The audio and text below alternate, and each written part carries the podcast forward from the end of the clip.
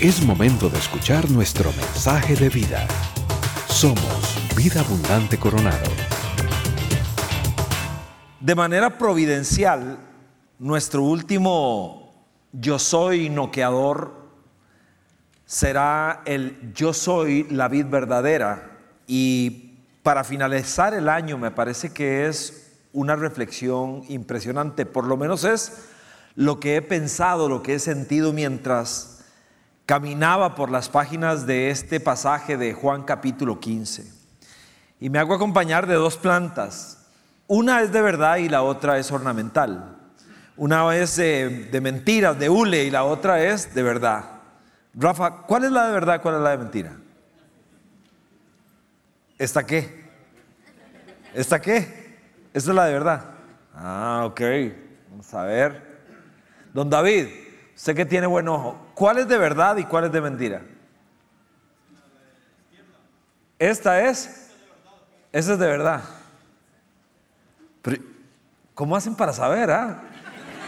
Yo pasé regando una mata por, un mes entero, pensando que podía, que, que, estaba con buena mano. No hubo forma hasta que mi esposa me dijo, esa es de hule, esa no sirve. En efecto, esta es una, una planta de plástico. Y una de las cosas que me impresiona es que en la iglesia puede pasar lo mismo. Que la vida de iglesia de vez en cuando necesitamos sacudir un poco los conceptos para ver si realmente estamos caminando por donde deberíamos caminar. Jesús en Juan capítulo 15, en los primeros 10 versos, el, el tema es más extenso que eso, pero los 10 primeros versos nos van a servir para hablar de la vid verdadera, de este último yo soy de Jesús. Yo soy la vid verdadera. Vea qué interesante esta frase. Esta frase de Jesús pareciera dócil, pareciera una frase que no tiene mucha agresividad, si me permite la frase, el, tema. Pero es sumamente polémico. Igual que cada yo soy que Cristo pronunció en el Evangelio de Juan, recogidos por el apóstol Juan, sumamente polémico, por varias razones. Quienes están escuchando a Jesús hablar saben por todo el Antiguo Testamento que la vid de Dios era Israel. Siempre lo escucharon. Isaías lo dijo, Ezequiel lo dijo, los salmistas lo dijeron, que la vid de Dios era precisamente Israel. Y aquí viene Jesús, levanta la mano y dice, yo soy la vid verdadera, yo soy. Lo que está diciendo es que cualquier vida anterior es falsa. Cualquier vid posterior, cualquier cualquier tronco al que una rama quiera pegarse es absolutamente falso. Este pasaje es polémico también porque el debate de si la salvación se pierde o si no se pierde, si alguien es de corte calvinista o arminiano, este, encuentra en este pasaje mucha madera para, para hacerle fuego. Así que básicamente no es un tema dócil, no es un tema suave. Es un tema complicado, es un tema sumamente difícil. Cierto también es que es de vital importancia estudiarlo y asimilarlo.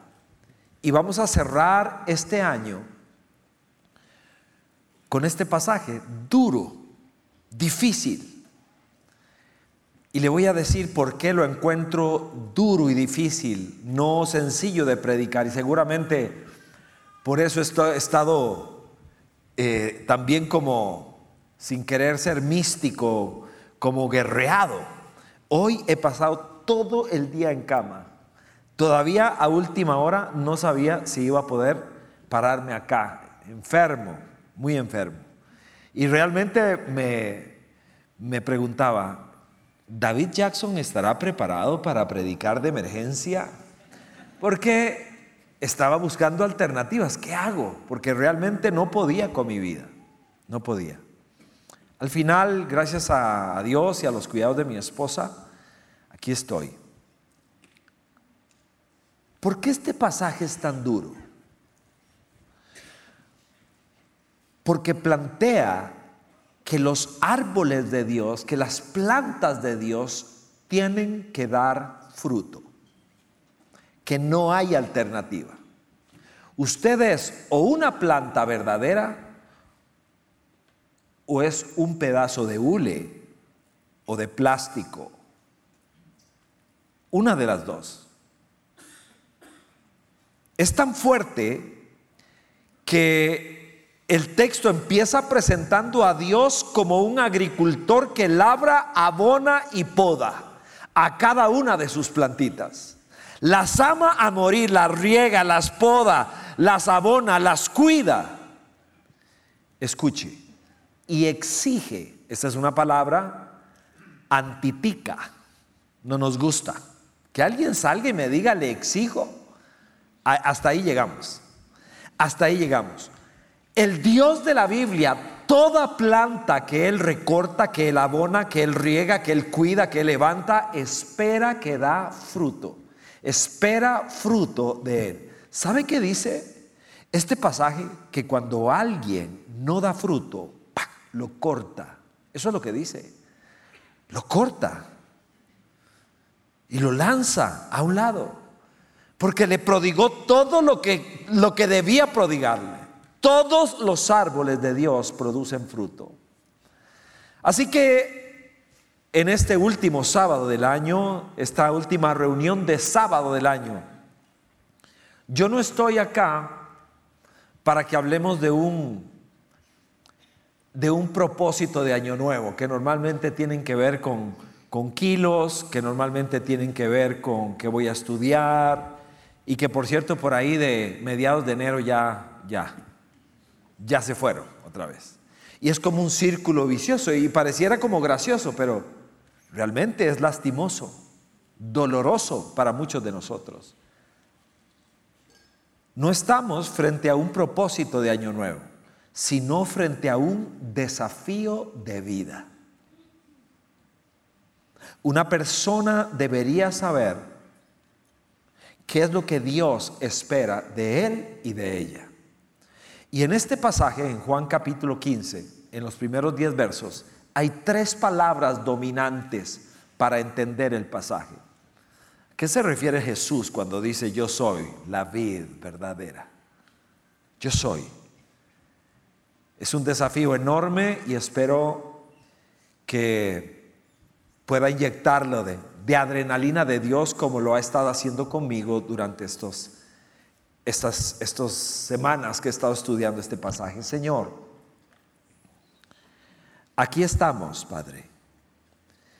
Eh, me hace recordar tu palabra en segunda de Corintios, Señor, que que no pocas veces hablaremos desde nuestra debilidad. Así me siento.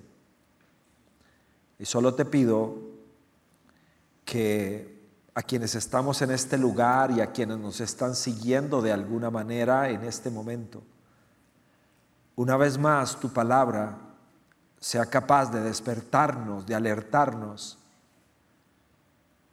Qué terrible, Señor, es que alguien me quiera engañar a mí, pero creo que es aún más terrible cuando yo me permito engañar a mí mismo.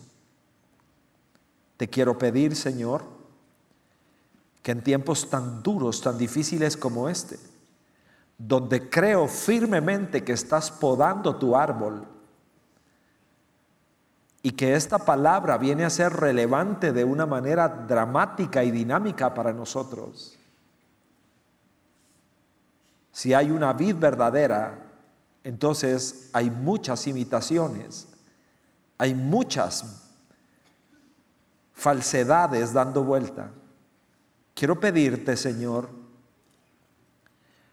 por el poder de tu palabra y la dulce guía de tu Santo Espíritu, que una vez más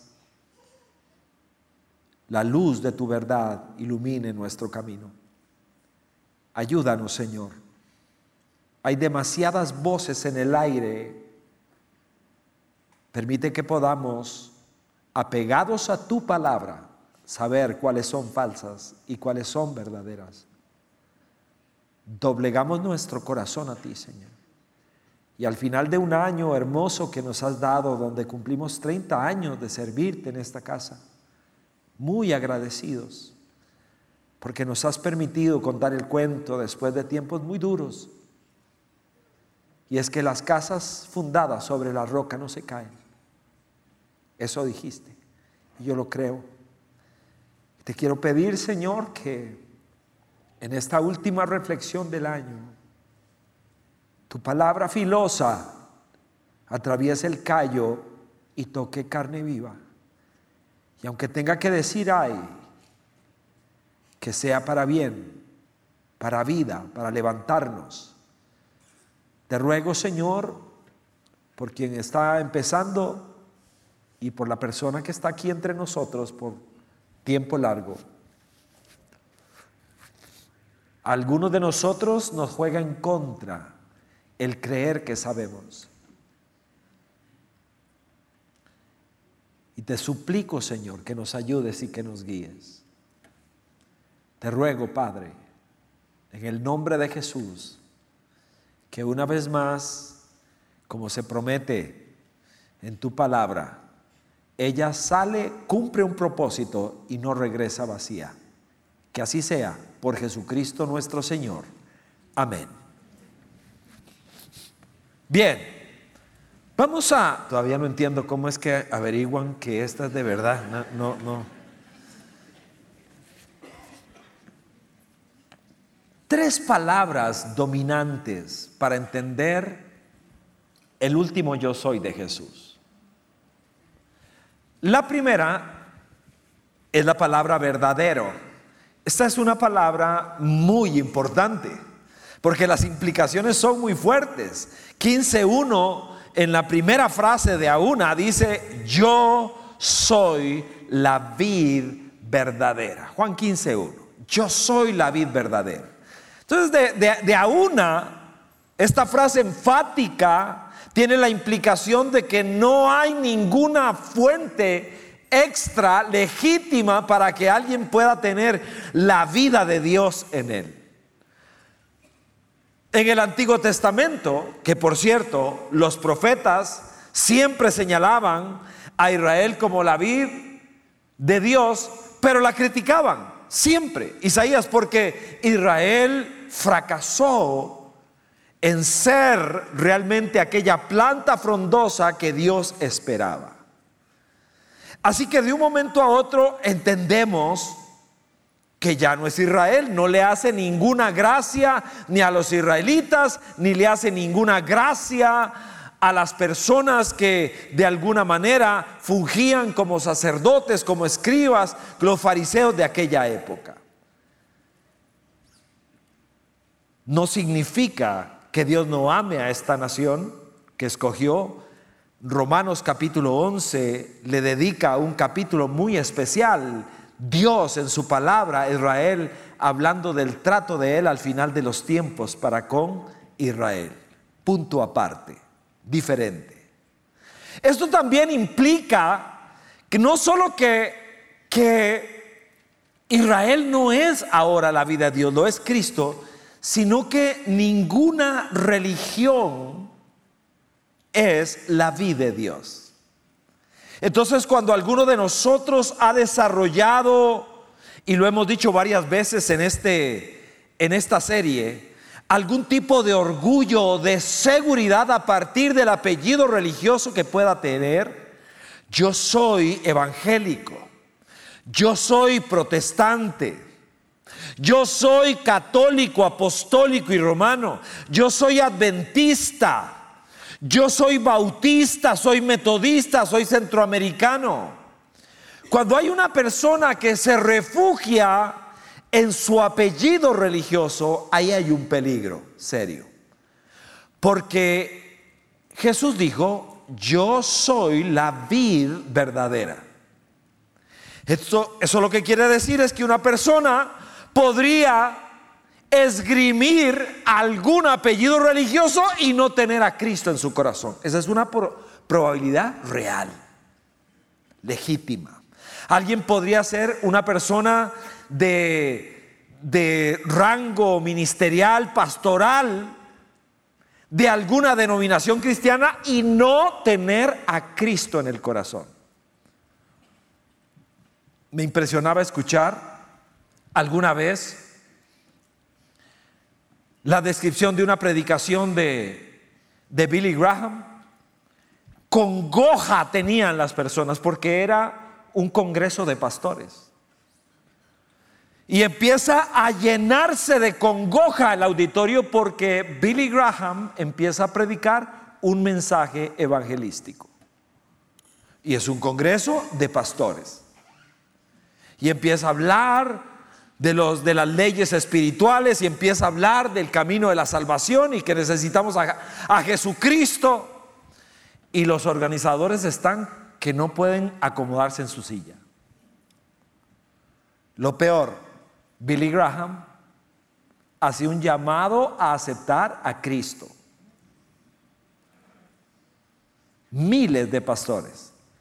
Y dice la narrativa que más de 300 pasaron a aceptar a Jesucristo.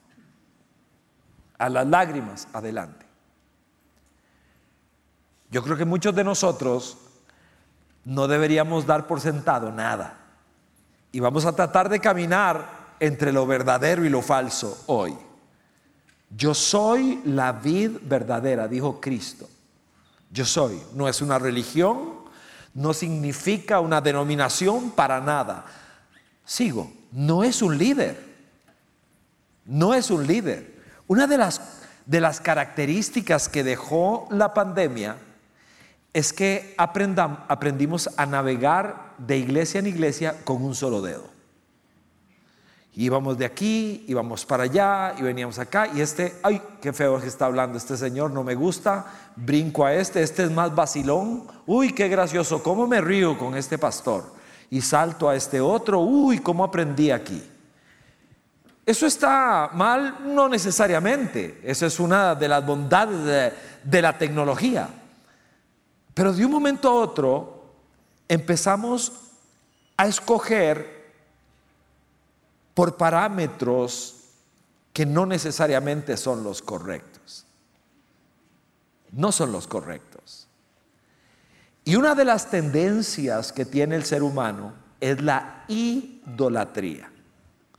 Y la idolatría evangélica también existe. Nosotros somos capaces de lanzar a alguien al estrellato y empezamos a, deificar. Somos capaces de hacerlo con cualquier tipo de líder, un líder deportivo, una persona, un artista. De hecho, los atletas famosos y los artistas se convirtieron en los profetas, comillas, comillas, de esta generación son los que determinan qué es lo correcto de cómo se habla, cómo se viste, cómo se comporta una persona. Empiezan a normalizar a la sociedad. Y debemos tener muchísimo cuidado con eso. Nosotros, cuando estamos hablando en ambientes religiosos, debemos tener mucho cuidado porque cada uno de nosotros somos necesitados de Dios profunda y absolutamente, incluyendo cualquier personaje que Dios en su gracia esté usando de una manera particular en algún momento. Nunca voy a olvidar que en una campaña evangelística donde yo estaba trabajando con, con otros amigos, eh, Centro Cristiano de Guadalupe, mil años para atrás, estábamos en el Estadio Nacional y nos dijeron, amárrense el uno, así, agárrense. Y habían barreras y barreras, alguna vez le he contado. Y barreras, y yo, pero ¿por qué tanta payasada? Decía yo, ¿por qué? ¿Por qué barreras y barreras? Y el predicador está por allá atrás. Por la idolatría evangélica. Cuando ese señor dijo, quiero orar, la gente se desbordó. Era una campaña de de sanidad. se desbordó. Y yo agarrado ahí con unos amigos agarrados y la gente nos quería, nos quería pasar por encima. Y el que me tocó al frente decía, déjenme tocarlo, déjenme tocarlo. Y yo, qué ganas, que estoy agarrado, si no me lo cuajo de a uno. Digo, Dios mío, ¿qué pasa?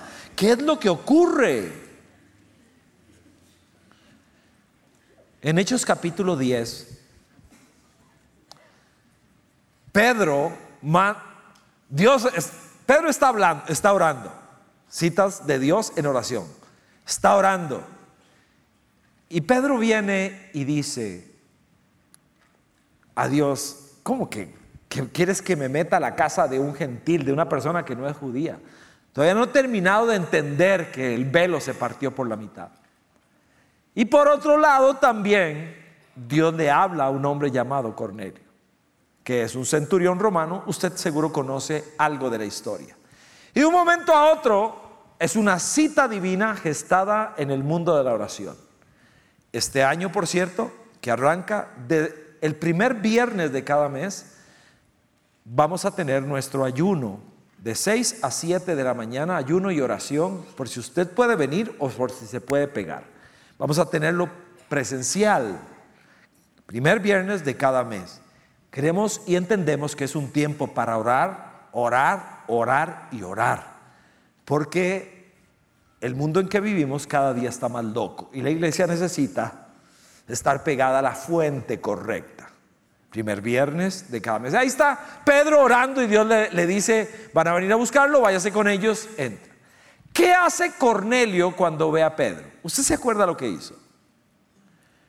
Este centurión romano se tira al piso en actitud de adoración frente a Pedro. Le, da una reverencia a Pedro, se le tira al piso. ¿Qué hace Pedro? No solo está el error del personaje que idolatra, sino que está también la reacción del hombre que sabe quién es él. Y rapidito le dice, 10.26 de Hechos, ponte en pie, que solo soy un hombre como tú. Hoy necesitamos más líderes cristianos que le recuerden eso a la gente. Y una de las formas de hacerlo es contando nuestras cuitas. Porque solo contamos nuestras bondades. Solo contamos nuestros triunfos, nuestros éxitos y nuestros logros. Y de vez en cuando, de hecho, siempre aconsejo a quienes entreno eh, o estoy acompañando en, en capacitación de predicación, si alguna vez se nos ocurre contar alguna bondad, empátela contando una cuita. Algo de esas cosas que da vergüenza decir. Esos errores que hemos cometido. Porque inmediatamente aterrizan a la gente. ¿Cómo? ¿Cómo? Ese santo varón. Uno más. Uno más. Uno más.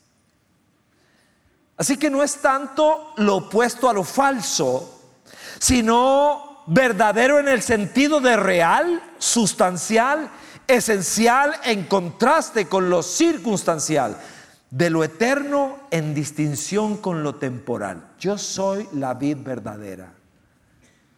Es como para ponerlo en, en diferentes idiomas porque no sé quién nos está escuchando. ¿A quién le rindes tu devoción? ¿A una iglesia? ¿A un personaje? ¿A un artista? ¿A quién le rindes? ¿A quién le rendimos nuestra devoción? Estamos llamados para rendir nuestra vida a nuestro Señor Jesucristo. En segundo lugar, la segunda palabra dominante es la palabra permanecer. La palabra permanecer es la palabra más repetida en todo el pasaje.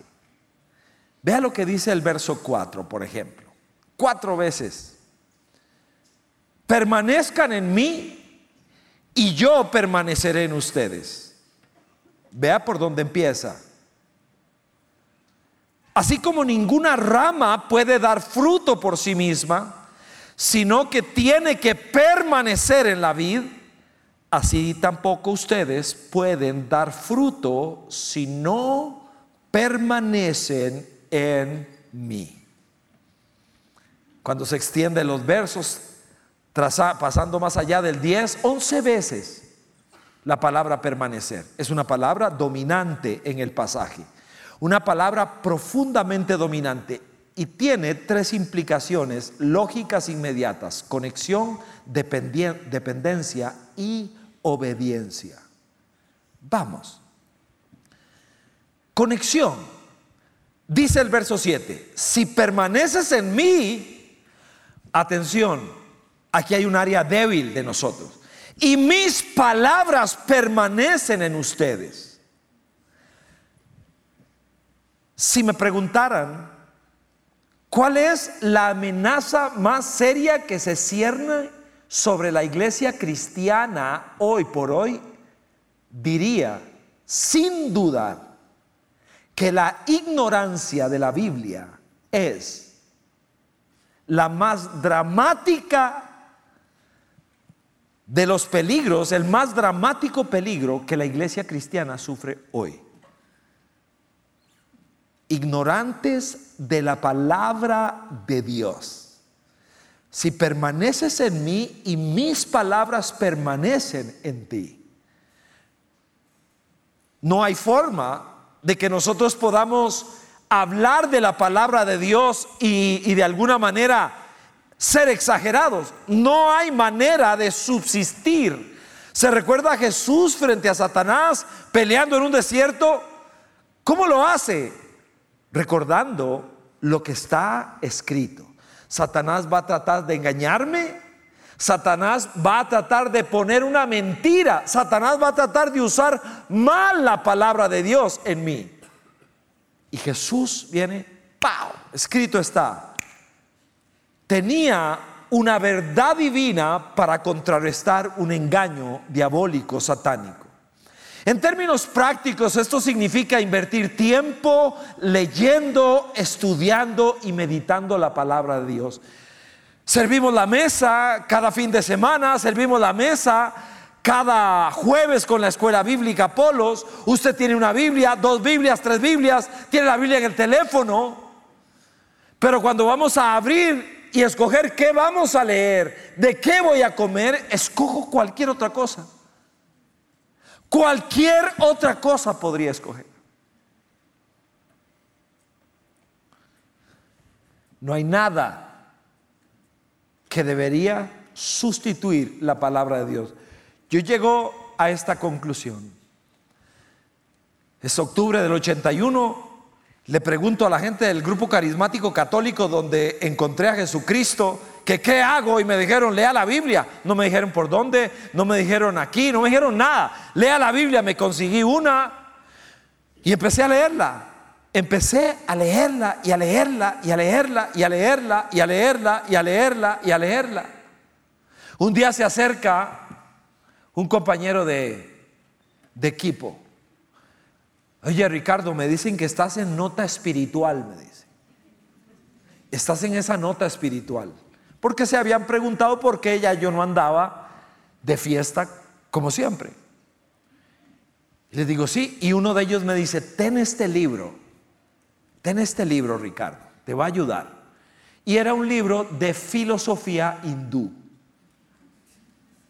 Tenía un personaje así, en la, en la portada, con bata roja y, y un apellido lleno de consonantes. ¿Yo?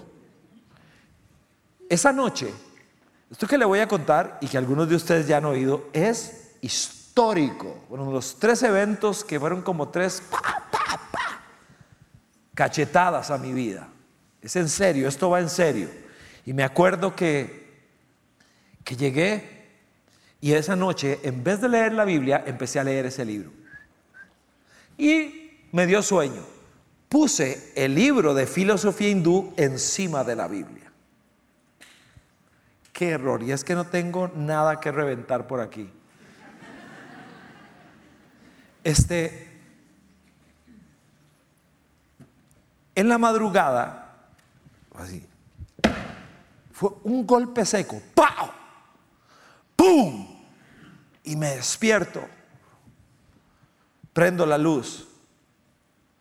El libro delante del Dios al que sirvo, el libro hindú, reventado contra la pared del otro lado y todo deshojado, todo despedazado, así, las hojas. Y mi Biblia, ahí. Volví a ver. Entiendo el recado, Señor, de aquí en adelante. Mensaje recibido. Quiero que lo sepa. Mensaje recibido. Leo la Biblia, estudio la Biblia, predico la Biblia. Y si usted pudiera encontrar algo algo bueno en mí es producto de las palabras de Dios en un animal como yo. Él llegó y sus palabras me han transformado día tras día. Permanecer es aprender, es estudiar. ¿Quiere un propósito bueno de año? Péguese a la vida verdadera. Se empieza por la palabra poderosa de Dios.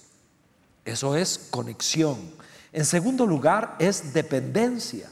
Separados de mí, o separados de mí, ustedes no pueden hacer nada. Verso 5,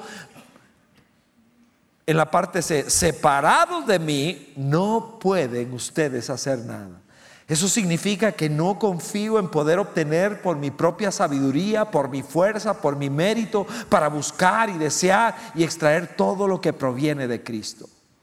Vea qué interesante. Separados de mí ustedes no pueden hacer nada. Es absoluto y es tajante. No es que separados de Él las cosas van a ser duras o que lograríamos poco. Cristo dijo que no habría una sola cosa que pudiéramos realizar si no estábamos vitalmente pegados a Él. Pegados, permaneciendo en total dependencia, marcando la diferencia entre ser y parecer.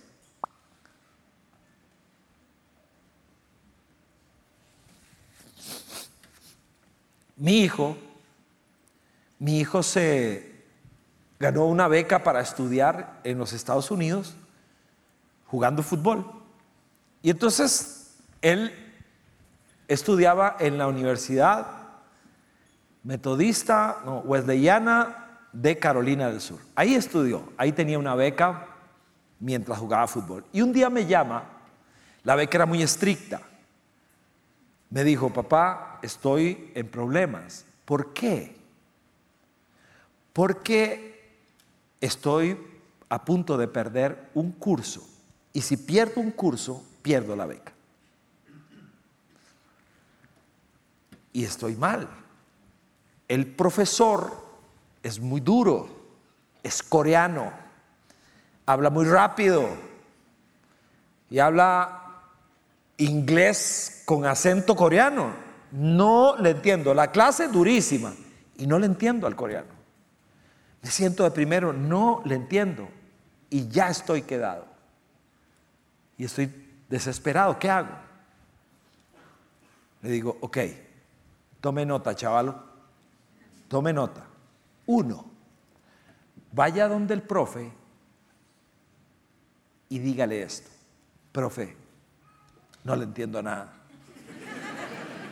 Usted habla muy rápido, usted habla coreano, yo soy latino, yo su, inglés y no entiendo, me cuesta mucho.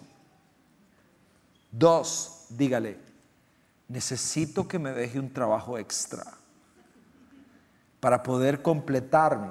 Yo quiero, yo quiero, es que no le entiendo, me cuesta. Vaya, dígale, deme un trabajo extra, una oportunidad. Tres, búsquese al más verde de la clase. Límpiele los zapatos, llévelo, o sea, hágale la comida. De todo, dígale, bro, necesito ayuda. Por favor, ayúdeme a pasar. Y luego regrese donde el profe y dígale, usted es un inmigrante también igual que yo.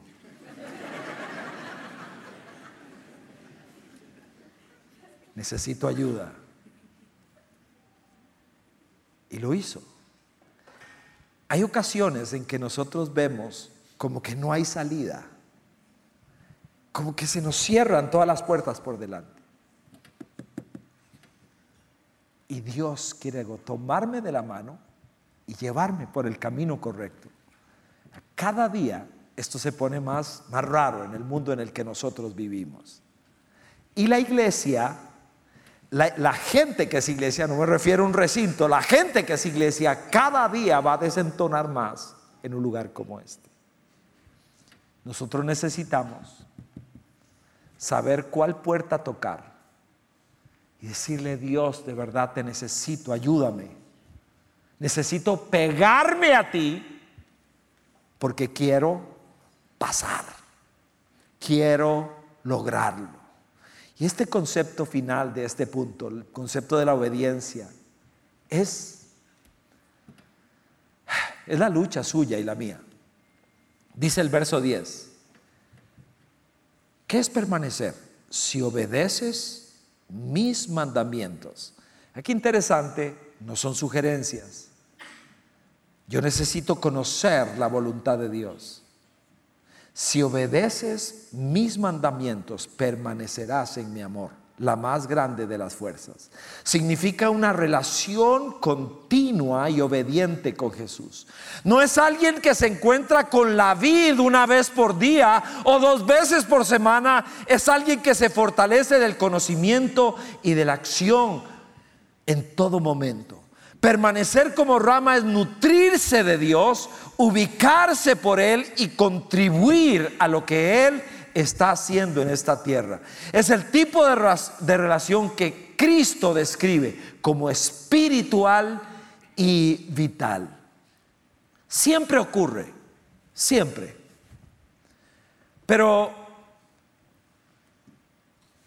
hay gran emoción, no creo que el cielo tenga ese tipo de ranking, pero hay gran emoción en esta tierra cuando alguien se convierte famoso que se convierte al cristianismo. Entonces estaba viendo yo a este muchacho Daddy Yankee. ¿Cuántos lo oyen? Fariseos.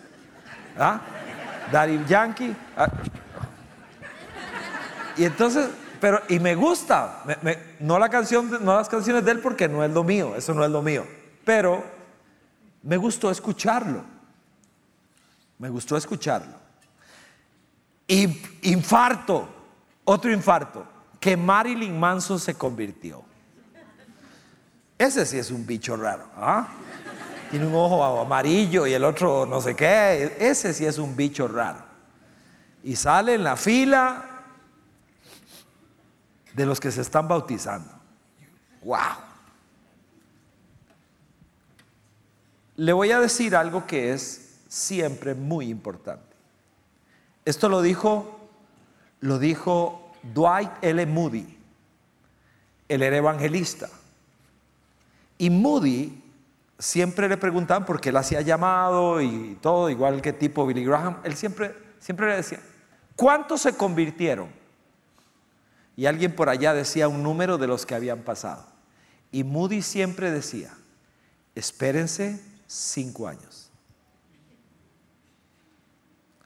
Espérense cinco años. Este no es un tema de emoción. Este es un tema de perseverar. Este no es una carrera de 100 metros. Este es dele. Dele. Y dele. Y dele. Esto nos lleva y nos lanza de a una a la última palabra dominante. Y es la palabra fructificar.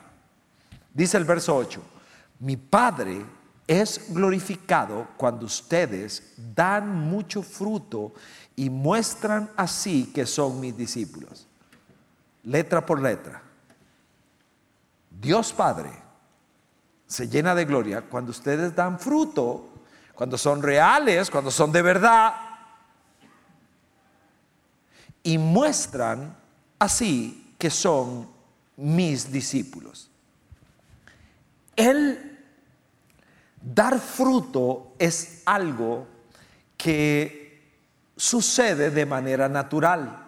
Usted no, nunca vería a esta plantita pujando para echar una hoja o una flor o un naranjo para dar una naranja. No pujan, es algo natural. Se siembra, se riega, se poda, se abona, sol, tiempo, y de un momento a otro, una naranja, una manzana. No se puja, no, se, no hay un esfuerzo personal, no lo es, sino que es producto de la savia de Dios. Eso es lo que dice acá. Por eso es que Dios espera que los palitos de Él den fruto. Naturalmente. Los escogió para darles vida y para que fueran portadoras de vida. En segundo lugar, es progresivamente creciente. En este pasaje se habla de fruto y luego Dios espera más fruto y luego dice que mucho fruto y luego dice fruto que perdura. Vea qué interesante. Su tarea. Este es un pasaje que se encuentra en los últimos mensajes de Cristo a los suyos. Es de lo último. Es ahí el, el, momento, seguramente después de la mesa del Señor, de la celebración de la Pascua, camino a el Getsemaní. Es muy interesante porque algunos comentaristas hablan de que, de que iba diciéndoles y describiendo lo que ellos mismos estaban viendo. No voy a dejarlos huérfanos, tampoco los voy a dejar infructuosos. Lo que les está diciendo es que el movimiento hacia afuera es producto de un movimiento, de una acción hacia adentro. De que el fruto del cual se está hablando es cualitativo y cuantitativo. De que todas las personas que quieren dar fruto para Dios y aumentar su potencial necesitan ser podados. Muy interesante. Seguro alguna vez has escuchado esta frase, menos es más. Ok, eso es lo que quiere decir aquí. Eso es lo que quiere decir.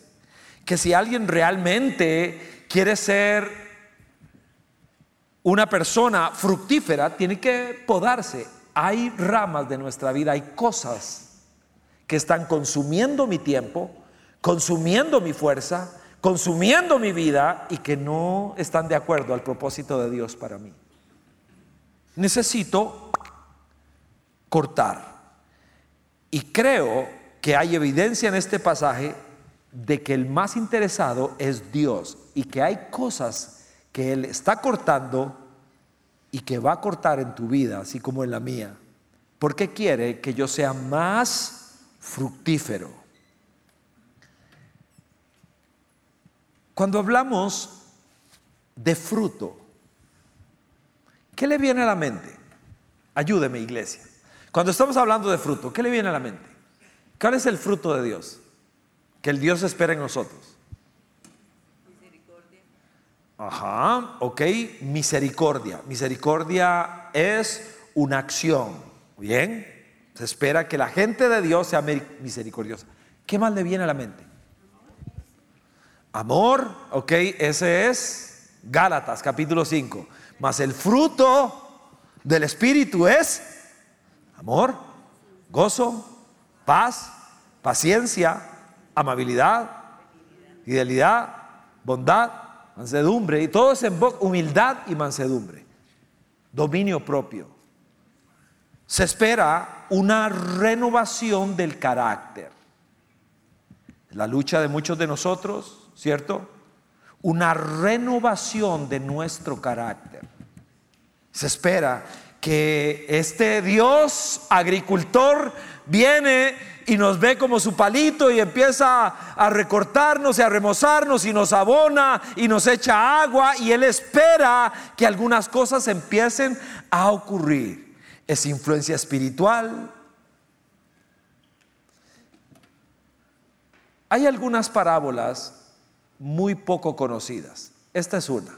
Lucas 13, una parábola, un dibujo parabólico, muy poco conocido. Se los leo entero, rápido. 13.6 de Lucas. Dice, entonces les contó esta parábola. Un hombre tenía una higuera plantada en su viñedo, pero cuando fue a buscar fruto en ella no encontró nada. Así que le dijo al viñador, mira, ya hace tres años que vengo a buscar fruto en esta higuera. No he encontrado nada. Córtala.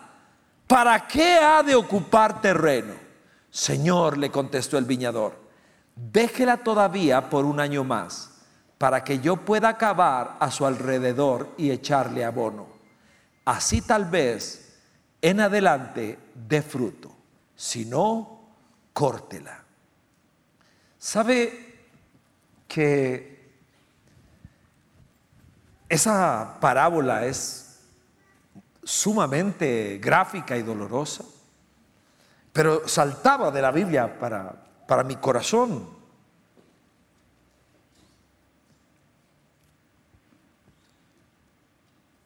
Tenemos que ser de verdad, no plásticos. Qué vergüenza. Es invitada por primera vez acá una señora. Y le dice a su, a quien le invitó, oiga, ese señor es, es señor de la iglesia. creo que sí, lo he visto muchas veces aquí. Y el bro así, ¿verdad? En la alabanza. es, es que él es compañero de trabajo.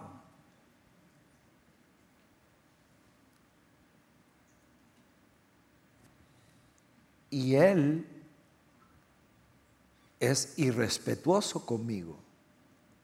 Él, perdón por el, el utilizar griego, me echa el caballo encima. Él arremete contra mí me hace proposiciones. Y, mientras tanto, filas para adelante el bro. Qué vergüenza cuando vino. Ahora, yo sé que la iglesia es un taller de enderezado yo, yo sé que la iglesia es un hospital. Pero escuche, lo escucho yo también. ya está bueno. Dios nos está llamando con voz clara y fuerte. Hay cosas que deben dejar de ser en nuestra vida. Ya está bueno. Todas las ramas de Dios deben producir fruto, tienen que estar vivas en el reino de Dios no hay plantas de plástico, no hay, no existe. Y aquí podríamos confundirnos, pero hay alguien que sin duda alguna nunca se va a confundir. Voy a terminar con un concepto un poco raro. Voy a hablarle de la teología del banano. Yo prediqué de este pasaje hace 12 años, la última vez que toqué Juan capítulo 15. Y mientras revisaba mis notas de hace 12 años, me encontré un artículo de don Juan Stam. Me ponen la foto de él. Don Juan es su esposa Doris. Ya don Juan está con el Señor. Don Juan es ha sido uno de los teólogos más importantes de América Latina. Ese era un problema para nosotros, porque se sentaba aquí a escuchar. Se sentaba aquí, era, era atemorizante escuchar a ese nivel de teólogo, otro nivel. Escritor de libros, especializado en Apocalipsis. Un hombre extraordinario, pero humilde como usted no puede imaginarse. Pastor de N cantidad de iglesias pequeñitas en el lado de Guanacaste, décadas atrás. Y él vecino de mi esposa cuando Gis era soltera, ahí en Sabanilla, mucho tiempo. Hicimos gran amistad con él, un hombre impacto. Y vea qué curioso, el artículo que yo más aprecio de Juan Stam es la teología del banano. Así se llama. La teología del banano por Juan Stam. En esta vida continua de renovación en el espíritu, el estudio siempre fresco y creativo de la palabra de Dios debe ser la fuerza renovadora de nuestra vida espiritual y de nuestro ministerio. Desde hace 30 años mi esposa Doris y yo vivimos en una finca en Mateplátano del Carmen de Goicoechea, Costa Rica. Parte de la finca cerca de la casa tiene facilidades para retiros de iglesias. Además, los bananos, eh, me salto una parte, me han enseñado unas valiosas lecciones espirituales que quisiera compartir con ustedes en este artículo. La planta del banano entrega toda su vida, primer subtítulo. Lo primero que me impresiona del vástago de banano es que da toda su vida para producir un solo racimo de fruto. Toda una vida para un solo racimo. Una mata de banano concentra su ser entero en una sola causa, producir su racimo. Después de cosechar el fruto maduro, ojalá antes que las ardillas se lo coman, no queda más que cortar el vástago y dejarlo para que enriquezca el suelo. ¿No le parece que ellos encuentran una lección para nosotros? Recibimos una sola vida, sin oportunidad de repetirla. Lo que vamos a realizar para el Señor tenemos que llevarlo a cabo ahora, en esta vida, mientras dure, porque después será demasiado tarde. Por eso debemos enfocar toda nuestra vida hacia una meta bien definida, cumplir la voluntad de Dios y producir fruto de caridad para su reino. Segunda característica del vástago de banano, se reproduce los bananos nos enseñan también otra lección. Ellos siempre se reproducen. Cuando tengo que cortar el vástago porque ya dio su fruto, me doy cuenta de que tiene un tronco rodeado de hijas. No muere sin dejar atrás una nueva generación. Tres, esto me encantó. En todo tiempo dan fruto. Otro admirable distintivo del banano es que da su fruto en todo tiempo. No tiene temporada como por ejemplo el café o los nísperos. Para el banano todo tiempo es tiempo de producción y servicio. ¿Tenemos nosotros como cristianos la misma constancia? Me parece que existen cristianos de temporada, que a veces son y a veces no son. Es fácil de pelar. El banano posee otra cualidad y virtud. A diferencia del mango, la naranja, el banano resulta muy fácil de pelar, muy fácil de comer y muy fácil de digerir pero a la vez es muy nutritivo. Nos alimenta y aporta mucho a nuestra salud. Nuestro mensaje también debe ser accesible al receptor, fácil de pelar, pero su contenido debe ser sustancioso, con Biblia y alimenticio para la vida espiritual.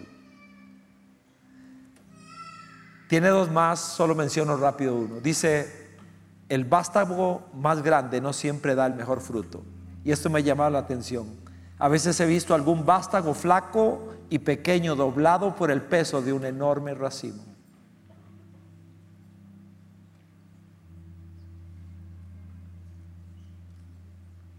Y le pido a Dios que no me corte. No me cortes. Dame un chance más. Como esposo, como padre, como pastor, dame un chance más. Dice tu palabra que en el reino de los cielos es como, como un plantío. Y dice que entras a tu parcela y ves los, los árboles que has plantado ahí.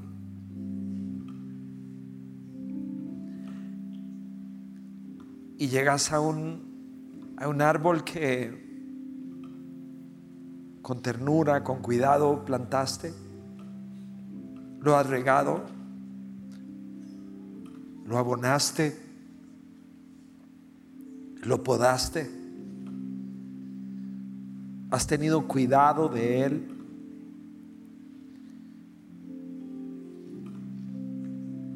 Y pasa el tiempo y no ocurre nada. Y pasó un año y dos años y tres años y dice tu palabra que lo vuelves a ver y no hay fruto en él. Entonces, das la orden, córtenlo. Qué duro, Señor, qué difícil. Es que está ocupando un espacio que quiero dárselo a alguien que, que dé fruto.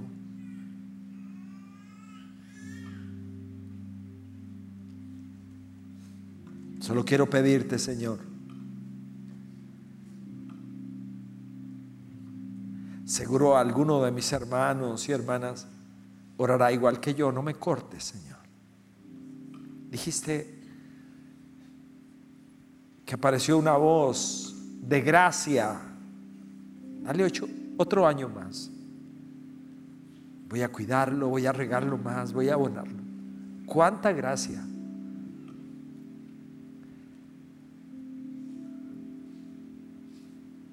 Señor, no me cortes. Queremos dar fruto para ti, Señor. Dice tu palabra, fruto de labios que bendigan tu nombre. Cada adoración es como una flor al cielo. Mas el fruto del Espíritu es amor, alegría, paz, paciencia, amabilidad, bondad, fidelidad, dominio propio. Dice Pablo, quiero ir a Roma para tener también fruto entre ustedes, influencia espiritual, alguien que conozca a Cristo a través de nosotros. Señor del cielo. Aquí está vida abundante, esta casa no es una vid, no es un árbol. Tú eres el árbol verdadero, el único verdadero eres tú, Señor. Queremos señalarte, queremos recordarte, queremos cantarte, señalarte solamente a ti, no hay nada ni nadie más. ¿Quién puede darle vida a los que estamos muertos? ¿Quién? Señor del cielo. Una vez más te decimos, vengo a la iglesia, Señor, porque quiero conocerte más, porque quiero crecer en ti, porque quiero, junto con mi familia de la fe, tener oportunidades y poder servirte mejor son tiempos difíciles contra la familia y venimos a pedirte y a rogarte que nos des la sabiduría, que nos des el valor, que nos des la fuerza. No lo buscamos, pero nos has hecho una iglesia líder. No es algo que, que pedimos, así es, nada más, y aceptamos el reto. Ayúdanos, Señor. Ayúdanos. Padre mío, queremos darte gracias por este año. Contamos el cuento una vez más, son tiempos difíciles, han habido guerras en este mundo, pugnas en nuestro propio país, divididos, Señor, de una manera ideológica también, división en nuestro gobierno, una problemática, Señor, en la comunicación muy fuerte. Y queremos ser lo que tú quieres que seamos en medio de toda esta realidad que vivimos. Porque aunque estamos en el mundo, no somos de este mundo. Eso es lo que dice tu palabra. Somos ciudadanos del reino, con una mentalidad, con una capacidad diferente, con una visión diferente. solo te pido que nos ayudes, porque sin ti no podemos. Nos has permitido, Señor, sacar todas las tareas que nos hemos propuesto. Nos has permitido, Señor, hacer de muchos miembros de la familia discípulos de Jesucristo y te agradecemos por eso. Hay cosas que no sabemos. Lo que sí sé es que tu palabra se va a cumplir una vez más. No tengas miedo porque yo estoy contigo. No desmayes porque yo soy tu Dios que te esfuerzo. Yo nunca te voy a dejar, nunca te voy a desamparar. Y mi mano derecha siempre va a estar allí para sostener la tuya. Gracias por ser la vid verdadera. Y gracias Señor por cada rama genuina que está dando fruto para tu gloria. Y ahora te pido Señor, permítenos hacer este gran y poderoso propósito de vida, estar pegados a Cristo y beber de su savia, beber de su fuerza, de su vida para nosotros. Te ruego, Señor, glorifícate y permite que tu mano esté con nosotros, Señor. En el nombre de Jesucristo, que así sea, Señor. Amén. Amén y amén. Este fue nuestro mensaje de vida. Conózcanos en www.vida.cl. Somos Vida Abundante Coronado.